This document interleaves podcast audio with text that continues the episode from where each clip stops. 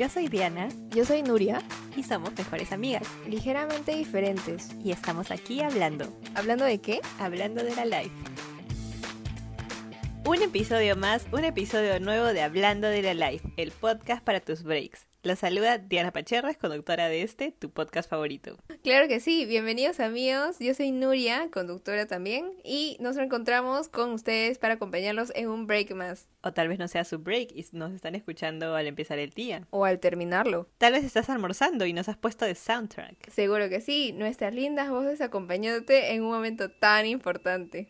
Y hablando de momentos importantes, hoy hablaremos de no exactamente un momento, sino más bien una etapa más que importante en la vida de todos. Tal vez ya estás en esa etapa y vas a identificarte mucho con lo que hablaremos hoy. Pero si aún no has llegado a esos gloriosos años, espera con paciencia nomás, ya llegarán, y una vez que entras, literal no hay vuelta atrás. ¿Y de qué etapa estamos hablando, mi querida Prin? Pues de ser mayor de edad, a propósito de las elecciones que ahorita nomás acaban de pasar, quisimos tocar este tema porque nos pusimos a pensar de que hay más cosas que incluyen el tener la mayoría de edad. Me refiero a más que solamente votar. Claro, incluye muchísimas responsabilidades y también mucha más respons- mucha más libertad.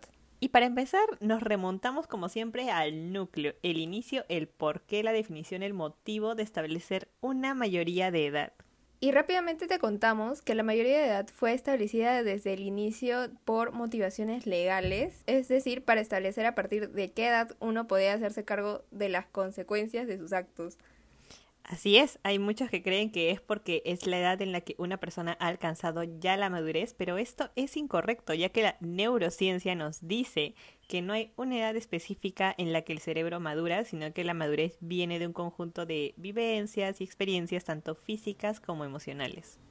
Acá estamos con conceptos y con eso pues nos referimos, por ejemplo, que mucho influye si has tenido algún hecho que te ha causado problemas o bueno, en este caso traumas eh, de pequeño o bueno, de grande también, o has consumido drogas, ya que todo eso altera, por ejemplo, el desarrollo cerebral. Así que ya saben amigos, a la droga díganle no. Cuiden su salud, amigos. Pero bueno, saliendo ya de este tema de conceptos que ya de repente muchos saben, queremos entrar a qué implica, digamos culturalmente hablando, el ser mayor de edad. A ver, Nurita, ¿tú qué recuerdas de este paso de los 17 a los 18? ¿Notaste algún cambio en tu vida? Yo estoy en una entrevista aquí, pues claro, Pring. Sí noté algunos cambios, pero bueno, como conté en EPS anteriores, uno de los cambios más fuertes que he tenido en esa edad fue venir a Lima a vivir y bueno, a estudiar. Al principio fue súper raro adaptarme porque, bueno, yo no ni sabía tomar el micro. Bueno, eso lo empecé a usar un poco más joven, pero no sabía nada, ni que vivir sola. Eh, había estado como que pocos días sola alguna vez en mi vida, pero no ha sido como que tanto tiempo. Y aunque no me molestaba estar sola, porque yo sí como disfruto mi soledad, Lo sabemos. hacer cosas por mí misma era otra cosa, ¿no? Es súper diferente no estar con mis papás y todo eso. Por ejemplo, ir, ir al doctor sola, eso me ha causado muchos problemas cuando, cuando empecé a vivir acá, porque una vez me acuerdo que me enfermé terrible y no sabía qué decir en el en la clínica o cosas así. Me acuerdo que toda mi familia se molestó conmigo por eso. Como que me llaman diciendo, ¿cómo no vas a saber? Que no sé qué. Y yo así de que enferma, así muriéndome, eh, sin saber qué hacer. Y pues así, todas esas experiencias como que de por sí me ayudaron.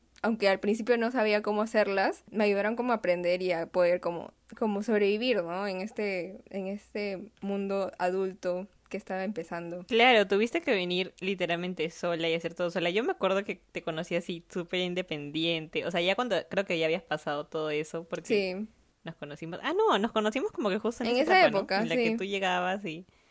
claro. y creciste a la fuerza. En una de esas veces, cuando, por ejemplo, ¿no? Eh, tuve mi primer flaco, de la nada mis papás me dijeron, ya, tienes que empezar a lavar tu ropa. Y como que desde esa edad empecé a lavar mi ropa yo misma. Porque conozco amigos que como que no lavan su ropa o cosas así, manchas.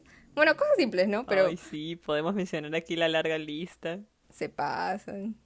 Y bueno, cosas así, ¿no? Cocinar y, y también, por ejemplo, salir a, a fiestas, porque para esto nunca había salido así, bueno, al- en Lima nunca había salido a juerguear ni a una discoteca. O bueno, sí a, sí a juerguear, ¿no? Pero no era lo mismo. Y me acuerdo que siempre tenía que quedarme en la casa de alguna amiga porque eran súper lejos de mi casa. Y, y cosas así. Entonces, o sea, también fue chévere porque tuve la confianza de mis papás también para esto. algunas veces también eh, no las tuve, pero otras veces sí, entonces ahí, ahí la llevaba. Recuerdo cuando tus papás te mandan de, la nada signos de interrogación y tú te quedas como... Típico de padres, en verdad. Literal. Sí, pues. Y bueno, y todo eso también viene con las peleas con tus papás y todo eso. Típico de padres y sus lenguajes extraños. Cada vez las peleas también se vuelven un poco más fuertes cuando te vuelves más grande. Y bueno, y tú, Pring, cuéntame, ¿cómo fue en tu caso? Bueno, yo sí recuerdo que hubo un cambio en mi vida, pero no fue tan drástico así como, como el tuyo de la nada y venir a vivir a Lima y toda la situación, ¿no? Yo, por ejemplo, ingresé a la U siendo menor de edad y recuerdo que todos mis amigos iban a discotecas con DNIs falsos porque también eran menores de edad. Y yo, Lit, era una de las únicas que no salía justamente por ese motivo. Entonces cumplí 18 y sentí como esa libertad de poder decidir si salía con mis amigos o no porque ya podía ir. Entonces la decisión estaba en mí, no en el ámbito legal que no me dejaba. Oye, yo sí he ido a, a discotecas con DNI falso, pero me acuerdo que una vez, ni siquiera entré por, por mi DNI, fue porque nos ayudaron a entrar así, como que amigos de mis amigas. O otras veces como ni siquiera llegué a entrar porque ya como que llegué tarde, todas esas cosas, ¿no? Claro, pero propiamente de la experiencia. Exacto. Era, daba risa, porque de por sí siempre era como hacíamos como el, los previos, que era como que tomar en una casa y luego ir. Y bueno, ahí nos demorábamos, pues, ¿no? Entonces, igual era divertido, pero a veces sí da, da su, su miedo, ¿no? O sea, como que decías, pucha, no voy a entrar. Era el único miedo, ¿no? Nada que me van a llevar a la, a la policía. Sí, literal. Eso estaba pensando también. Pues. Ustedes más que preocupados por entraré o no entraré. Pero bueno, también sabes que recuerdo que antes cuando iba en micro por rutas largas, yo podía presentar mi DNI amarillo y me cobraban un medio pasaje. Y una vez que tuve el azul, mi conciencia me decía que ya no podía presentar el amarillo. y pues dejé de tener ese beneficio, gran beneficio, gran descuento en los micros.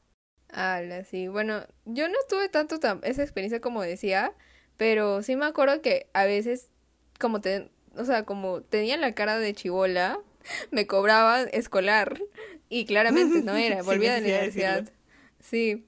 Y, y bueno, pues, o sea, creo que ese era un poco de los beneficios, ¿no? Pero bueno, al crecer ya no los tienes, aunque tienes el medio pasaje de universitario. Ay, sí, eso es bueno, gracias al Estado peruano.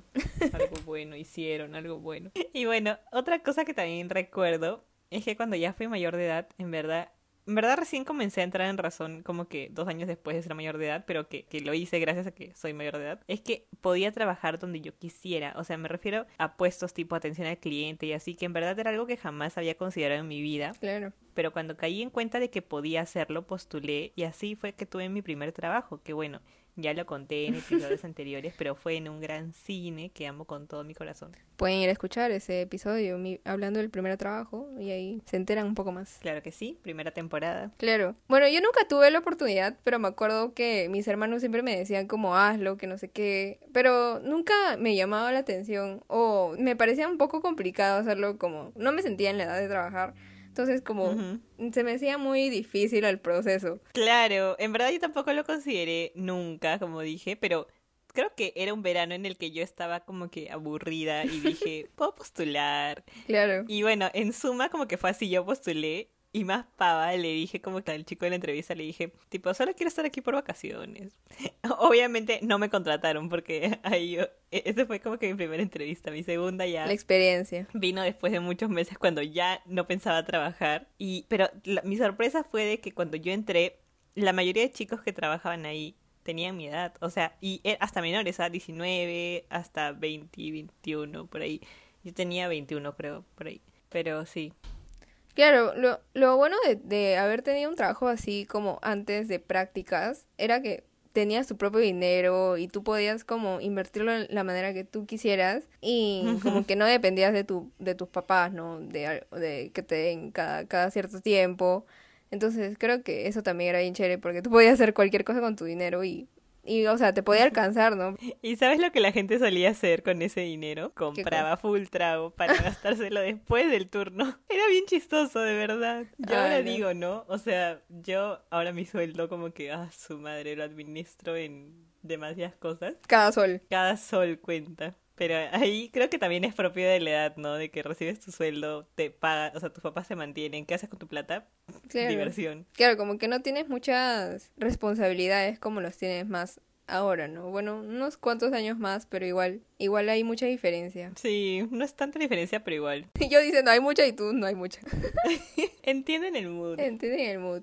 Y bueno, esta charla amena ha sido muy chévere. Creo que hemos hablado de puntos muy, muy claros, muy principales del ser mayor de edad. Y bueno, amigos, creo que es algo bastante chévere ser mayor de edad. Tiene sus pros y contras. Como decíamos que al principio no tenías tantas responsabilidades, pero creo que es algo que tenemos que tomarlo con mucha responsabilidad también.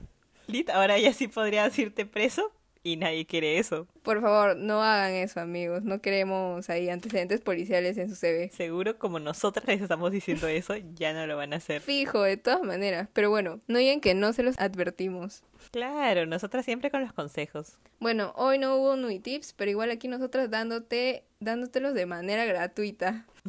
Como si los otros sí pagaran, ¿no? Pero bueno, es un honor para nosotros dárselos al igual que grabar este podcast para ustedes. Nosotras ya nos vamos despidiendo y nos reencontramos en tu próximo break. No se olviden de tomar su agüita, amigos, muy importante. En este caluroso verano, pero nada, apoyo. que tengan un lindo día o linda noche. Hasta el próximo episodio, amigos. Bye. Bye.